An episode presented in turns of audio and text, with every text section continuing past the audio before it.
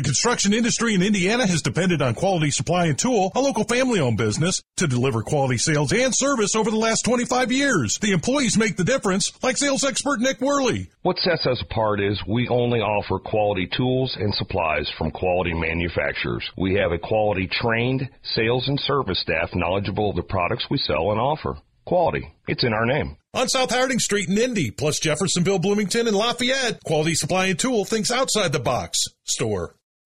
Only the best run here at the Indianapolis 500. Mario, who do you feel you'll have to beat in this year's race? People like uh, A.J. Foyt and uh, Bobby Unser, for instance. Stand by for the checkered flag. Absolutely incredible. Danny Sullivan spun in front of Mario Andretti. A.J. has done it. He has won his fourth Indianapolis 500. Beyond the Bricks with Jake Query and Mike Thomsen. Brought to you by Quality Supply and Tool. Think outside the box. Store on 93.5 and 107.5. The Fan. Hey, good evening to you on a sun splashed, absolutely gorgeous day today, Monday in Indianapolis. And race week is here, the 107th running of the Indianapolis 500 mile race. Set to take place, of course, in six days. Forecast looks fabulous for that as well. We do know, as I'm sure you heard mentioned on trackside or throughout the course of the day, that unfortunately, incident today after a caution free, except for track inspections, practice and qualifying sessions leading up to today. Today, an incident at the Indianapolis Motor Speedway with Katherine Legge and Stefan Wilson. Uh, making contact in turn number one. Certainly hope the best for both those drivers that fortunately were awake and alert um, once the AMR safety team was able to get to them. But we certainly hope the best for a couple of the finer people that you're going to find in the field, both from Great Britain, Stefan Wilson and Katherine Legge.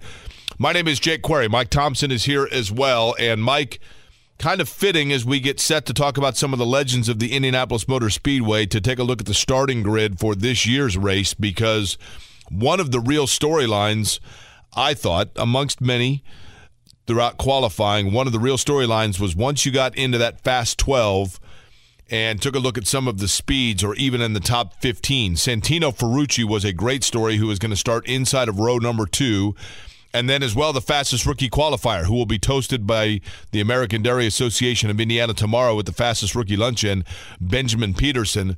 Both of them driving for the team and the owner. That is one of our topics tonight in our look at the legends of the Speedway.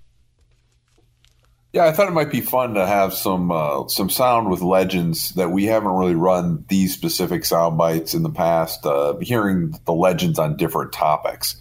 And so we get to hear from uh, leading off tonight, AJ Foyt, and of course they had a great weekend. I mean, Santino had a great weekend. Obviously, you mentioned Benjamin Pedersen. What a surprise Benjamin Pedersen was all weekend. So I just thought it'd be fun to hear some some clips that we may not have heard in the past of the legends talking to. Uh, these are interviews I did a, a few years ago with uh, some legendary drivers talking about topics that uh, you know we may not have heard from them in the past on.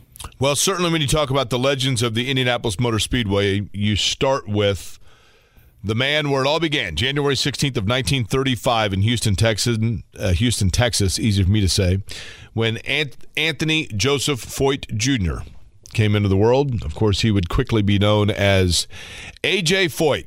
He was the son, like so many probably, Mike, of the drivers of his era, the son of a guy that was known to kind of work on some cars and grab a wrench here and there. And so it didn't take long for young AJ Foyt to kind of get that. I don't know if you'd say the racing bug, Mike, but he was certainly introduced to the auto mechanic or engine bug at a very young age. Yeah, and it wasn't long before he not only was grabbing like wrenches out of his dad's uh, garage, he was also grabbing the dad's his dad's car. Um, I had heard a story years ago that he had borrowed his dad's midget and tore up the yard driving the midget around. And I always wanted to know whether that story was true or not. So when I had the opportunity to sit one on one with AJ, I had to ask that question. So AJ Foyt, by the way, was given a small, as a young boy, a small racer with a lawnmower engine. Maybe he got it confused with that midget. Who knows? But uh, Mike was able to ask AJ Foyt about the time that he just went ahead and went for a joyride around the front yard. I want to ask you about something that I read in your book a long time ago. Did you actually steal one of your dad's midgets and tear up the yard? Did that actually happen? I hate to admit it. Yes, it did.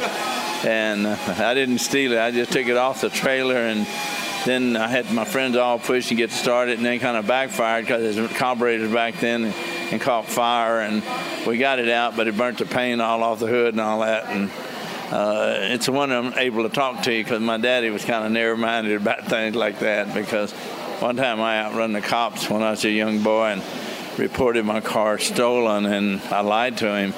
I got punished for one year at the house. Had to be at the shop every day by 3:30 he took me home. My grandmother and mother begged him on Christmas Eve, let him go out. And it was like a month before it was over with. He said, I said one year. And that was it, one year. Gotta love it. Gotta love the old school discipline um, for AJ Foyt. But Foyt was still able, even after that Christmas where he probably had to sit at home. Eventually, he was racing midgets in his own right. He did so, as a matter of fact, starting at the age of 18 in 1953. And what's funny, Mike, is when he first began racing midgets, I guess his father ultimately forgave him because his dad was helping him out and starting out that racing career. Well, that's right. I mean, his his father sometimes doesn't get enough credit for all the, the hard work and, and you know everything that Tony Foyt, uh, you know AJ Foyt Senior, Tony Foyt, uh, you know did for AJ Foyt Junior's career. In 1956, AJ Foyt was in the night before the 500 in Anderson, Indiana. That was his first USAC midget start. And then he got his first win in 1957. Then by 1958, Anthony Joseph Foyt Jr. was introduced to the Indianapolis Motor Speedway. And Mike talked to him about the first time he came to the famed oval at 16th and Georgetown. I want to ask you about your first time when you were here. In 57, I know you said you watched from the stands and Paul Russo crashed in front of you, and you kind of thought, well, do I even want to do this? Well, that's quite true. You know, uh, actually, my first year, uh, rode up with some friends. I was very young, 1955, but and in 1957, I was up in turn one when he blew the tire on the, the Great Novi. And then I got thinking, I don't know if with me running a little short tracks, AJ Foyt wants to race here. And definitely, after my good friend Pat O'Connor helped me on some sprints at Salem, Indiana one time. Went over and jumped on the mechanic and said, I told Pat, I said, this car is doing this, and that. And he went on felt and he told the mechanic, You trying to kill this kid? And uh, they fixed it. And uh, I had a lot of respect for him. And then the first year in 58, when all that tragic accident, and then he, you know, lost his life. And that's when I really decided, I don't know, this might be a little rough for this kid. Well, 1958 was his rookie year as a driver. A.J. Foyt, as a matter of fact, started 12th, finished 16th. He spun on lap 148, managed to finish the race in 59. A clutch dropped him out in 1960. And then in 1961, A.J. Foyt did something that no one would probably anticipate he would do another three times. Mike was able to ask him about his first win of the Indianapolis 500 you know, you were leading, you had that situation where you didn't get all the fuel in, and you had to be kind of just disconsolate when they told you, hey, you got to come back in again, and then Eddie comes in again. Well, that's quite true. You know, uh, when they give me the board, you didn't have all the radios like you have today, late stop, and I'm thinking, what do they mean, late stop? And then they put late stop fuel, you can see the board. And I'm saying to myself, man, this is hell no. I have it. I felt like I had it one, then I lost it, and then when I come in, and then Eddie, all that time, had a load of fuel and was trying to run with me with a light load of fuel, so he actually wore the right front out. And when he did come in, I think three or four laps or whatever it was, two laps, I don't recall, but his tire done wore through two layers of card. I mean, he couldn't have probably went through one more turn. He pushed it to the limit. And uh, there's one deal that you raced hard all day, you felt like you had it won, you lost it, and then it comes back and you win. So that normally don't happen here. And I'll tell you, Jake, obviously, you know AJ Foyt, you know what a legend he is, and you know what an incredible person AJ Foyt is. One of the greatest honors of my life was getting to sit with AJ Foyt for a half hour sit down interview. And you don't, you will understand this, but maybe people at home may or may not understand. When you ask AJ Foyt a question and his first response is, Well, this is quite true you won't believe what a smile that put on my face. I mean, I, I got that several times, and every time I asked AJ Foyt a question, he said, Well, that's quite true. that just that's just validation to me. I don't know how you would feel about that, Jake, but that to me was one of the greatest moments of my life because I said I asked AJ Foyt a question and he answered with, "Well, that's quite true." I mean, I felt like I really had made it that day. Well, this is quite true. Um, Robin Miller had a great video that he did on YouTube. The late great Robin Miller, who had one of the great ups and downs, mostly up relationships with AJ Foyt. They were very close for the last probably 20 years of Robin Miller's life, and Robin did a fabulous video um, of all of the AJ Foyt euphemisms, and none of them was AJ Foyt more synonymous with than, well, this is quite true. But AJ Foyt is a race car driver. When you say that he was the most accomplished driver, certainly domestically speaking, I think one would say this is quite true. His list of accomplishments virtually unprecedented. He won a USAC Sprint Car Series championship. He won a USAC Champ Car championship. He won a USAC Stock Car championship. He won a USAC Silver Crown championship. He won an IROC championship.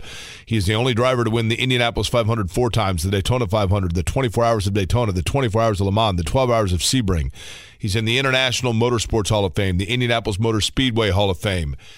He was named the co-driver of the century by the Associated Press, obviously for the 20th century listed as one of NASCAR's 50 greatest drivers, National Sprint Car Hall of Fame, Motorsports Hall of Fame of America, National Midget Auto Racing Hall of Fame.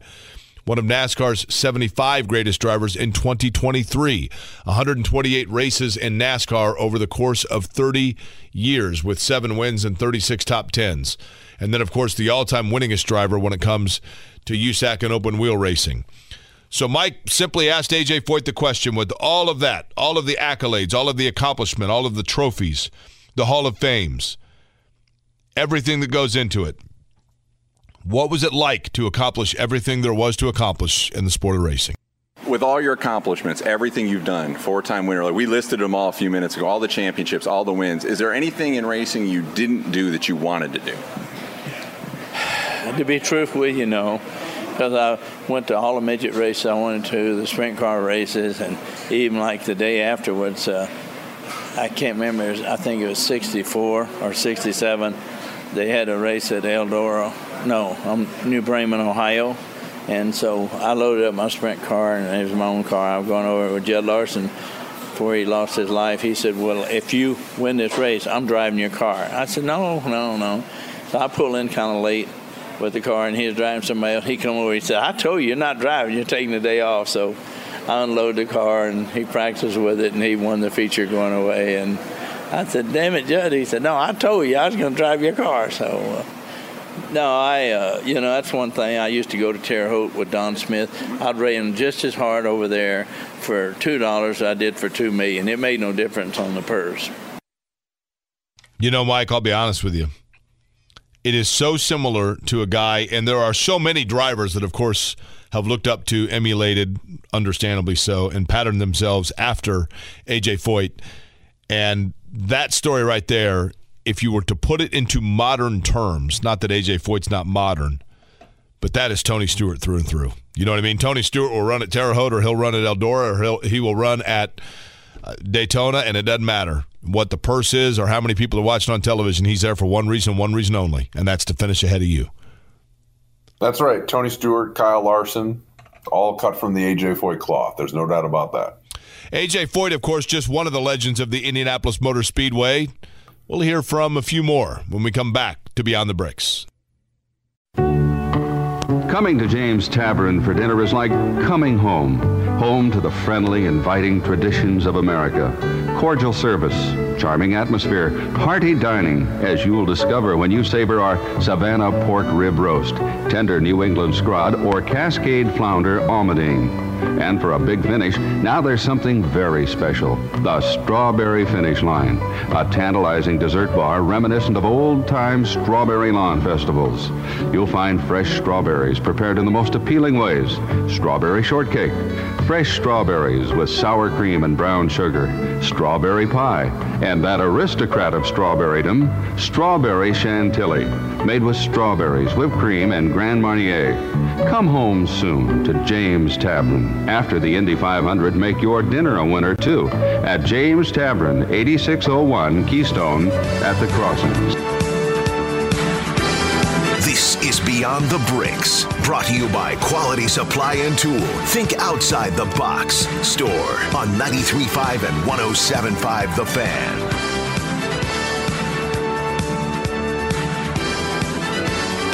You had to do it to me, didn't you, Mike? It's time for that aristocrat of strawberry dumb. you know we've been doing this show for a while together when I can't keep a straight face without the sounds of the strawberry. I mean, that was the longest. I'm not kidding you, Mike. We've done this show for three years. We have played starting lineups from like the mutual broadcasts from 1952 where they listed 33 drivers, the sponsors, the hometown, the average speed, the car manufacturer, all in a shorter amount of time than that fella just listed off the strawberry menu, right? Well, that's because of the strawberries and sour cream and brown sugar and everything else they put together in that.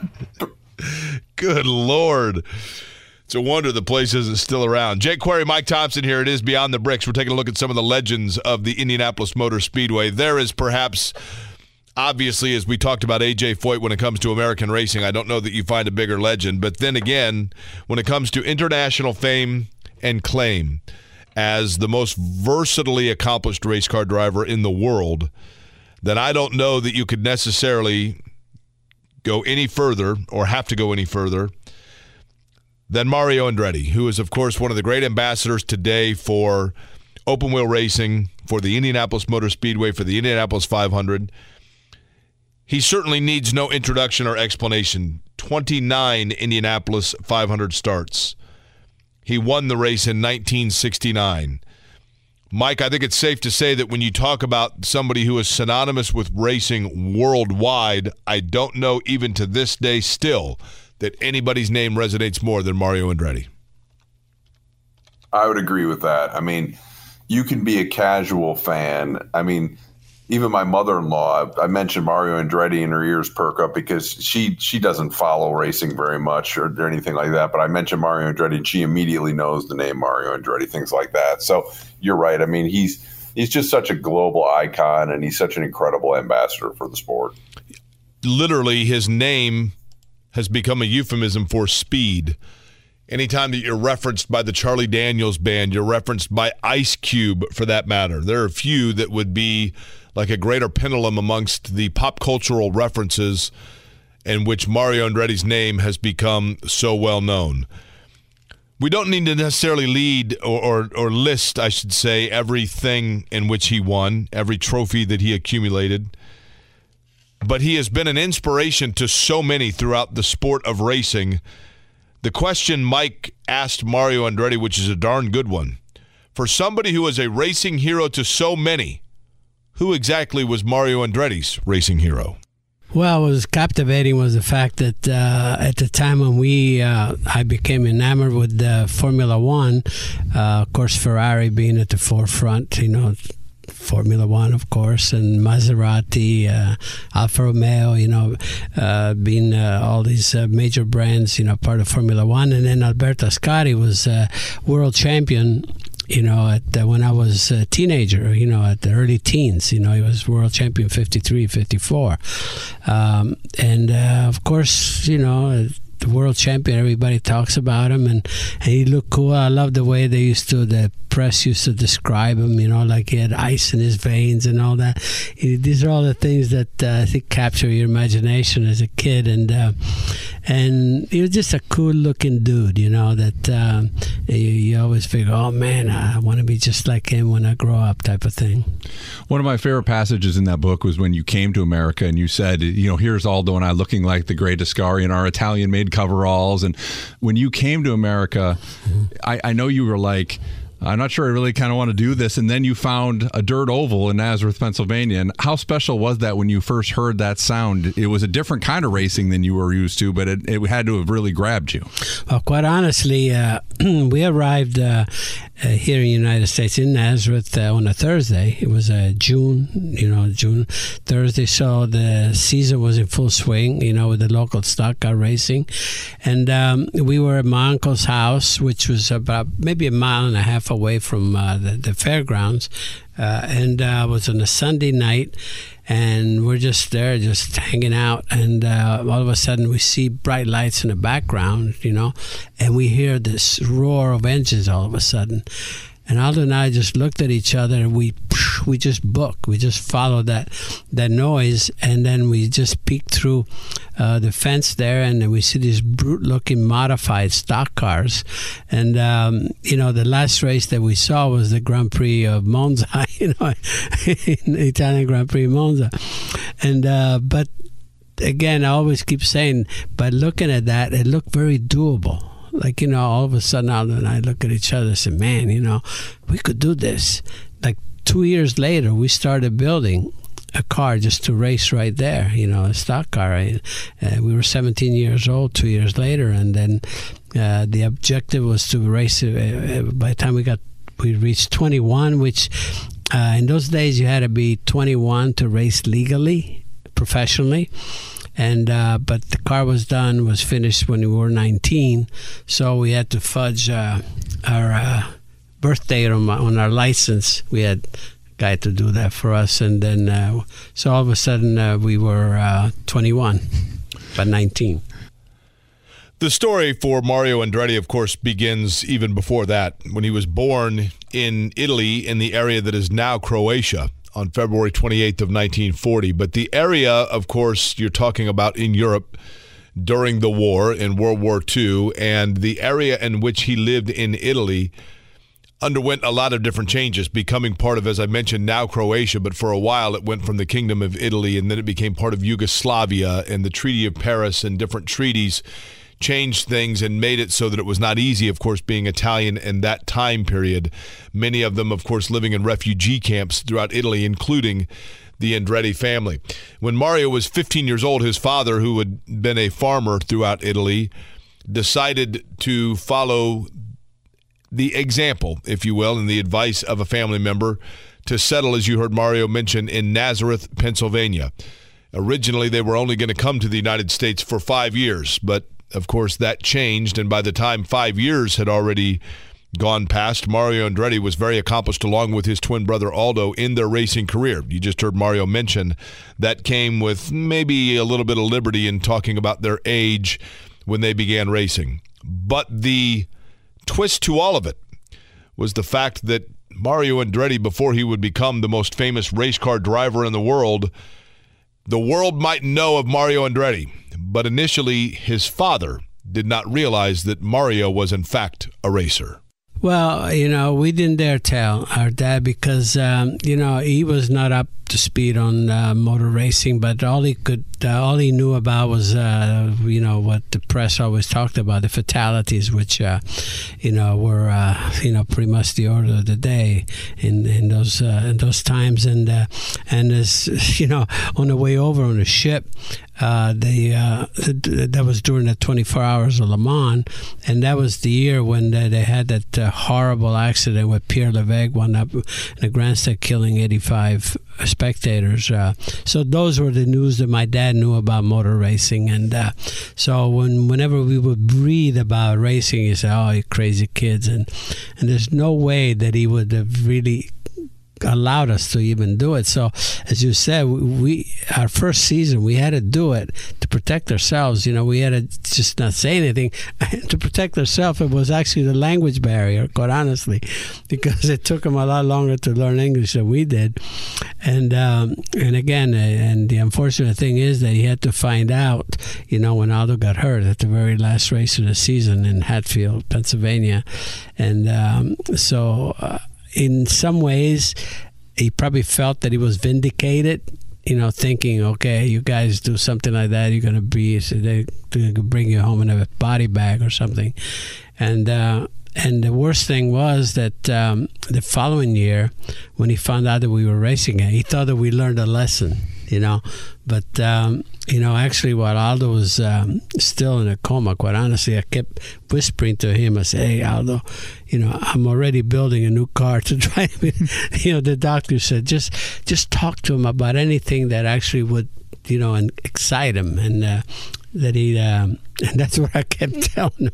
You know, say Aldo, yeah, don't worry, it's, it's uh, you know we're gonna have a new car and all that sort of thing. in fact, when he actually when it came around, the first thing he said to me, he said, "I'm glad you had to be the one to face the old man." Mario was uh, very gracious to do that interview with me, and he gave me so much of his time and was so willing to, you know, answer my questions about his early career and early life. And one of the things I wanted to talk to him about was when he won in 1964, he had a book that he put out uh, in in after winning the 569. He put a book out um, with uh, Bob Collins called "What's It Like Out There," and I actually used to take that book out of my junior high library so much that they eventually actually gave me the book because they were so sick of me taking it out of the library all the time. And so uh, I actually. I learned a lot about Mario as a kid, and one of the things I learned about was his win at Salem in 1964 in the uh, Joe James Pat O'Connor race and how important that was when he got that win for Rufus Gray and how important Rufus Gray, a name that people may not know, Rufus Gray was a USAC car owner in sprint cars, and Rufus Gray was really instrumental in helping Mario get uh, moved on in, in championship cars. And I had to ask uh, Mario about getting that win in Rufus Gray. Your your first big win in USAC. In, in the book, you talk about how special that was for you at, at Salem with Rufus Gray to this day, I mean, I can see the smile on your face thinking about that win. And, and you say in the book how, you know, that, that trophy still honored, it's an honored place in your yeah. house. How big was that? Was that the, was that the day that you really knew, hey, I've arrived when you won that against those big, the big USAC stars? Well, that's the point. You just said that, uh, you know, just being uh, among the top drivers, which in those days, you know, all the top dudes were uh, driving sprint cars as well, you know, and, and midgets and so forth. And uh, so when you mix it up with those guys and uh, you're able to uh, to pull off uh, a win, then you feel okay. Maybe uh, maybe I belong here. You know, it gives you a wonderful feeling of, of confidence, of course. And these are all the things that you're looking for. It's uh, it's up to that point. Everything's a stepping stone. You know, every time when you win, you know you feel you're going to move forward, you know. But then uh, at this point, uh, I was just looking for the ultimate, you know. From there, he moved to champ cars, and and that, you know, that all of a sudden, you know, the the word gets around, you know, okay, there's a new kid on the block and all, and then they start paying attention. And uh, Rufus Gray um, is probably uh, was catalyst, you know, in giving me the opportunity to really at the right time in USAC for me to be able to move from there to Champ Cars because uh, when Chuck Hulse got hurt in New Bremen, um, uh, you know, sort of uh, uh, somebody suggested to Clint Brawner, hey, why don't you give the kid a, a try? And um, and he did, and uh, and that you know that was uh, God sent for me because uh, I was one of the top three teams, you know, that were was capable of doing the winning, and uh, and that's where I needed to be. And then, of course, with uh, Firestone, uh, he being one of the Firestone teams, and then having the the, the big tire war with Goodyear, then we were able to get, you know, he was able to give me a lot of seat time testing, and uh, Firestone uh, embraced me pretty quick, you know, uh, as a test driver because they, they just like the fresh input they were getting from me, you know, not being established. I was coming to them, you know, in a different way because I was just brutally honest with what was going on. And sometimes uh, uh, when you get um, more experienced drivers, they're set in their ways. Sometimes they even tell the engineers what they want to hear, type of thing. So uh, it all worked out tremendously for me. And um, and again, going back to uh, Rufus Gray, what he did for me was just phenomenal.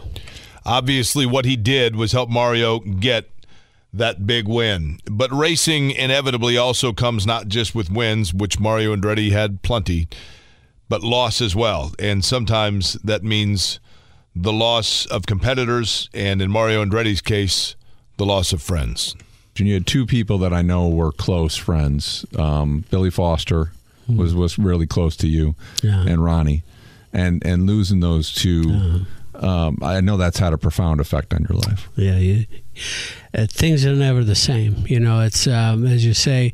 Um, you know, when you develop this friendship, I mean, we have a lot of friends out there, but we were, you know, our families were together, their wives and kids, you know, and uh, and we we spend uh, inordinate amount of time, you know, together, and, and that's what makes it really tough. And and yes. Uh, uh, I consider Billy Foster my best friend at the time. You know when when he uh, when he was killed, and and then Ronnie the same way because uh, we just had so much such great time together. We used to just raise hell, period. You know, and have fun doing it. You know, on and off the track. And uh, on the track, you know, we respected one another, and uh, but off the track, we just doing stupid things that we had fun with. And um, then to lose them was just, you know, again, just it's a tough one. When we come back, yet another legend at the Indianapolis Motor Speedway. In fact, speaking of loss, sadly, one that we lost within the last couple of years. But we will take a look back at one of the other great icons at 16th and Georgetown on this Monday edition of Beyond the Bricks.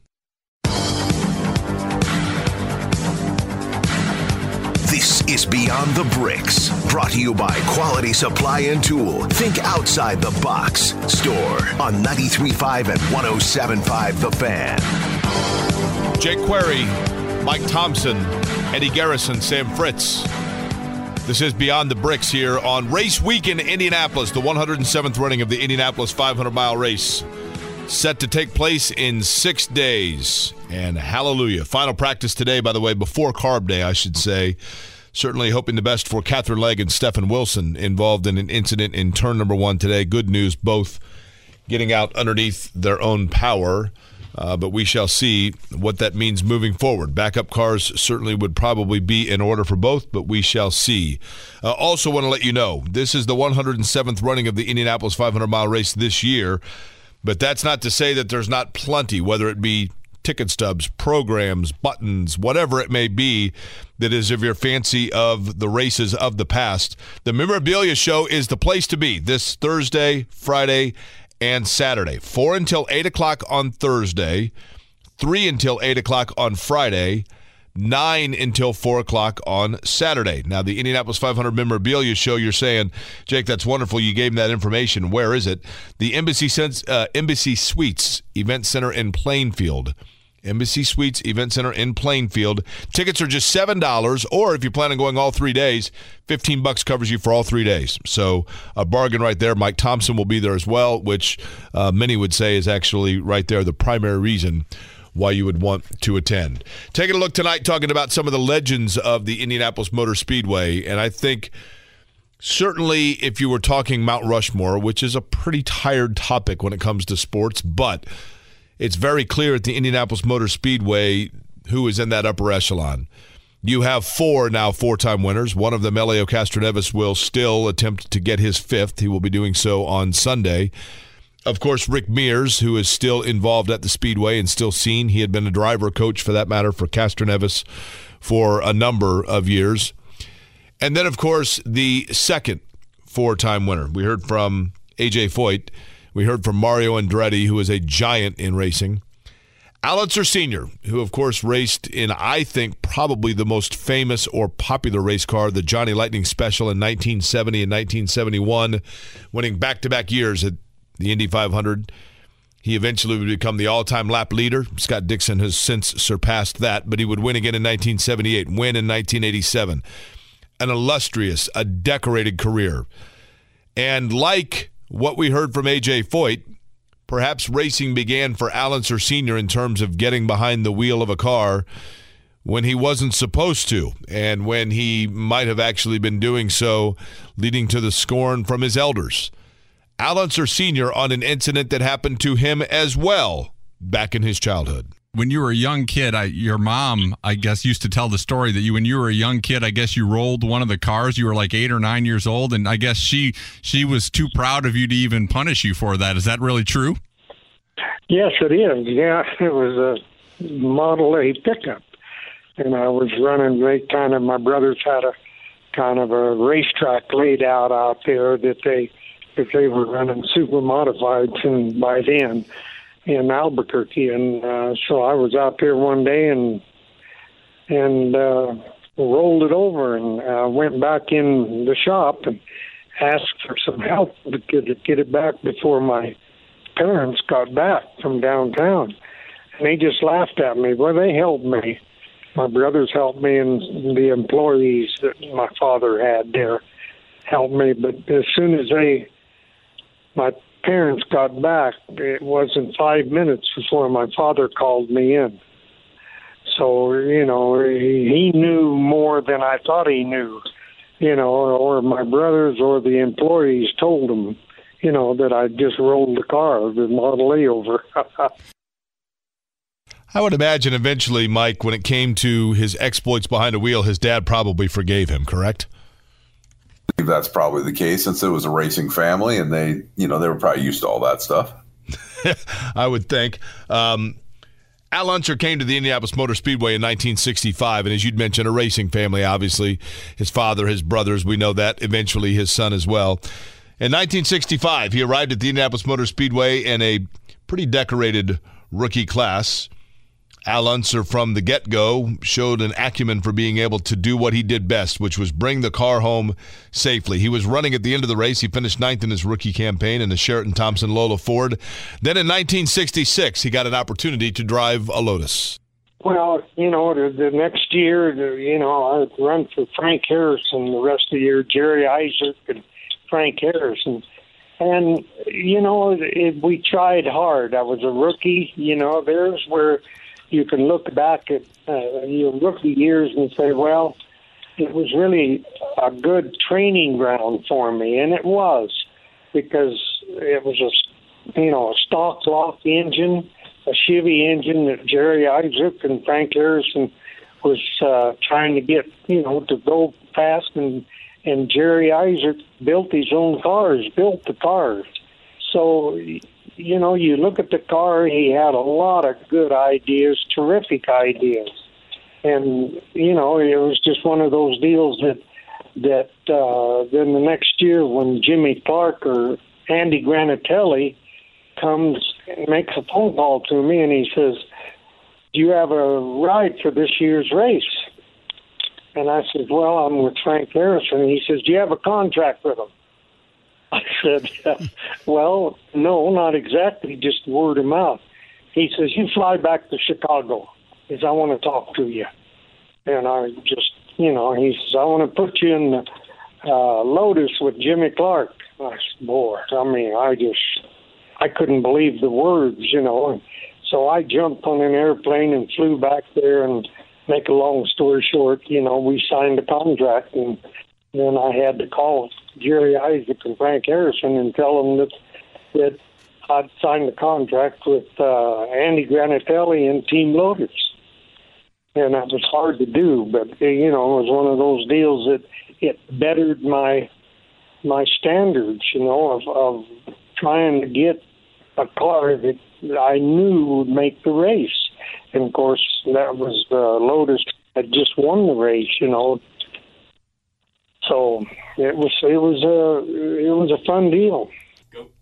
And that 1966 race, Al Unser started 23rd. He would finish 12th. 1967, he started ninth, and then again in a pattern, he would bring the car home in the second position. He had an accident, by the way, in 1966. In 1968, he started in sixth, and a, another accident finished in 26th. Then something happened before he would win back to back races in 70 and 71 Mike, where Al Unser probably still thinks about the fact, or thought about, I should say, before passing away, thought about the fact that that 1969 race, suddenly he was found himself in an uncomfortable and an unusual situation. Yeah, that's right. A very unusual situation. Uh, you look at his record and people say, well, wait a minute, why wasn't Al Unser in the 1969 race? Well, that's because of rain indirectly.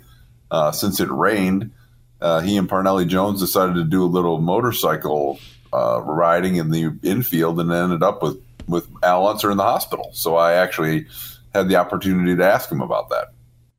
We were in the garage area, and if you look up in the record books, it was that was the first weekend of qualifying, and it was raining, so it rained out Saturday.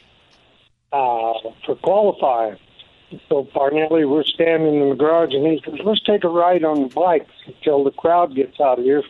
You know, we'll just kill some time." I said, "Sure." We jumped on the motorcycles, and we were just riding around in the infield, you know, and not doing wheelies or anything like that. You know, I wasn't, and because uh, I wasn't that good on a, on a motorcycle, so I sure wasn't. And uh, I went down in a bar ditch, kind of I call them a little side road ditch, you know, for drainage of water. And when I came out, I was sitting too far back on the bike, and the bike did the wheelie, and I just kicked the bike loose. Well, the bike stopped in midair and fell over, and the kickstand went through my my ankle, gave me a compound fracture. Well, that just, you know, Parnelli comes running over to me and he says, "You okay?" I says, "I think I broke my ankle, my leg." He's, "No, you didn't. No, you didn't." He says, "You'll be all right." well, we went to the hospital and it was a compound fracture. you guys were tough back then. I mean, yeah, you're all right. Rub some dirt on it, right? You can you can get back in the car, right?